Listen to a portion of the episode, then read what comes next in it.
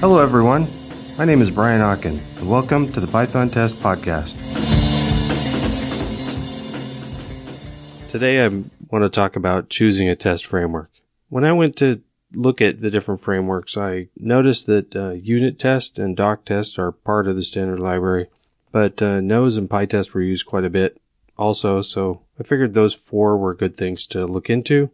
Really what I was looking for was not a unit test framework, but a functional test framework. They're really the same thing. I didn't know if it was a complete list, so I put a post out on the on my website asking with a poll asking other people if they were interested in those, if there was anything else. And predominantly those four came back as things that people wanted to hear about. Well, so how do I choose?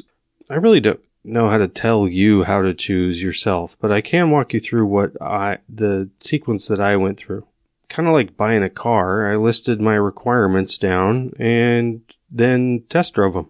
Um, so what are my requirements?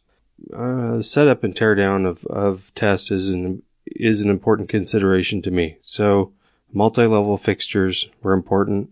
My philosophy for so, towards software development uh, means that I write tests uh, that for functionality that isn't there yet. So being able to um, mark a test as expecting it to fail is important. I think it's important to be able to continue through a test function after a failure, very unlike the assert statement.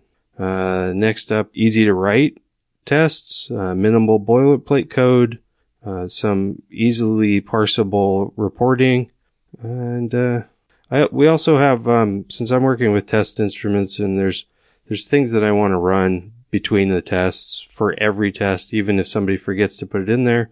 Putting in required fixtures would be good. Didn't know if that was possible. Okay, so those are my requirements. I'm, I'm not gonna. I I did experiment with doc test. It was a fun experiment. I did write up my findings on on the website, but I I'm not to talk about it here because it it's just painful. Uh, my experiment ma- mainly for me told me that it was too painful to use as a functional test framework. Uh, if, uh, if you guys out there use it a lot, great. Uh, it wasn't for me. However, I am going to discuss how unit test, nose, and PyTest stacked up with uh, the requirements I needed. Regarding multi-level fixtures, uh, what I mean by that is being able to, well, they all do it. Unit test, nose, and PyTest all support multi-level fixtures. Um, I can have a module level setup followed by a class level setup followed by a function level setup and they can interact together. When setup takes a long time, that's a good thing to do in a module or a class level setup and have a method level setup. Just make sure that the setup is still correct. That's what I use it for. So they all support it. However, PyTest named fixtures go are way more powerful and take you a lot farther. The fixtures can be fixtures can use fixtures. The fixture failing, failure handling is smoother, I believe, than nose and unit test. It, the fixture model helps you think more of individual resource needs instead of just the entry points in setup. Um, the, I don't know, it's just, I like it better. Okay. So multi-level fixtures, all of them, all of them work, work, but, uh, I like PyTest's use of fixtures better. How about, um, expected failures and skipping? Actually, this is uh, something that's interestingly absent in Nose uh, that I know of. I couldn't find any anywhere how to get expected failures to work right in Nose. Unit test does do this. It does unit unit test and PyTest both support um, marking a test as expecting to fail and skipping it. The interesting thing, I think, is that unit test allows a skip if function. Actually, both unit test and PyTest do this. So you can say like, you know, if, if you're in a certain version of the software, skip this test or really anything. However, for the marking of expected failure, uh, PyTest does support that. Uh, PyTest allows you to say, um, if in this version it's going to fail. I know this. Uh, unit test doesn't have a uh, expected failure if statement. Not sure why. And also the reported the reporting of failures. Um, of expected failures and skipping. I don't know. I kind of like how PyTest um, reports that a little bit better than unit test. How about uh, the requirement of continuing through a function after a failure? For a lot of functional tests, um, and a lot of tests in general, it, it makes sense. So let's say I've got, I don't know, I've got a function or a, a setting that, yeah, function that has side effects, that has five side effects. I want to make sure that all five of those side effects happened. I'll have five assert statements or expect statements or something. And, um, I don't, I actually want to know the result of all of them, even if one of them failed. Uh, by default, actually all of these frameworks, unit test, nose, and PyTest, will stop at the first assert. That's not unexpected, and assert is an exception. I kind of was desperate for this, so I, I made a workaround. Uh, I wanted my first attempt at the workaround to be a framework agnostic, so it would work in all the frameworks. Um, I described it in a post titled uh, "Delayed Assert." I also incorporated that solution into a little bit cleaner solution for as a PyTest plugin called PyTest Expect. It's not on PyPI, eh, but it is available on my site. So I I'd add that requirement. I, I made a workaround. It would work in all those. It works cleaner in in PyTest. I think that I could probably make plugins for unit test and nose as well. I just haven't done that yet. How about easy to write tests? After learning about all of them, I didn't think any of them were hard. Unit test, nose, PyTest, they're all pretty easy to write tests.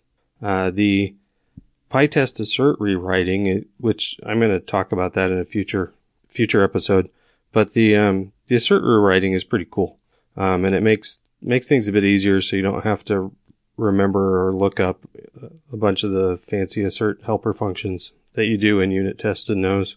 Um, also, the, the PyTest fixture model makes it easier to write tests.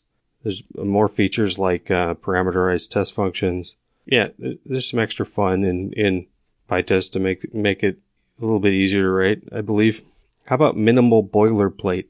I put this in my requirements because um, I did see some posts that said that unit test had too much boilerplate, but it's really not that much boilerplate. The um, you have to import unit test into your file and you have to, all of your tests have to be members of a class derived from unit test test case.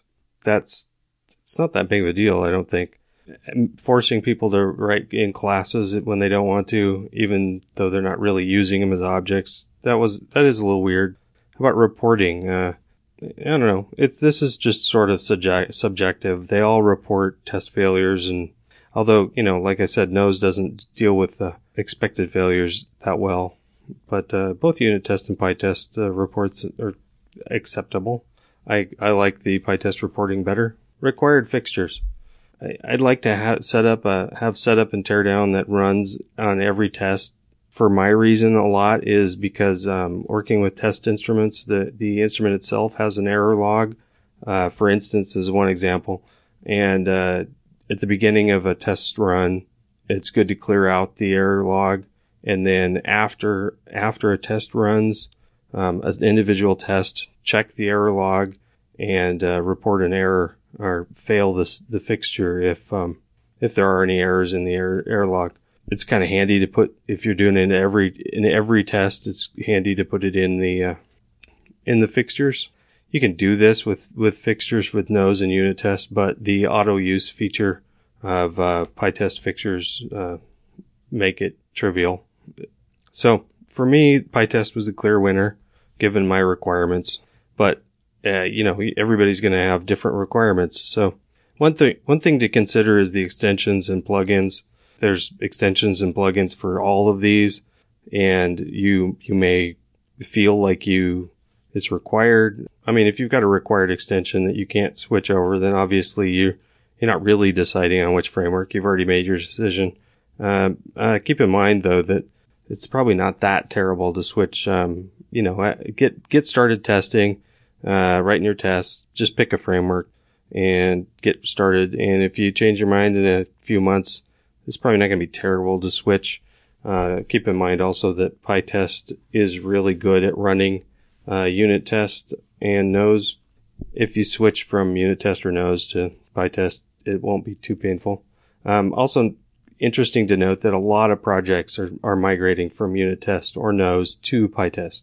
Um, I have not heard of anybody moving away from PyTest to unit test or nose. So, you know, I don't know. The other, other thing that I want to bring up is speed. I have heard people say that they've noticed that PyTest was, it just seemed a little slower, uh, to start up than the others. I, I actually have, I haven't noticed that. But for me, um, if it is slightly slower, it's not going to matter too much really because, uh, for, well, for three reasons. One, it's apparently not enough, not slow enough for me to notice it. And second reason, um, development time for me is way more valuable than computer time.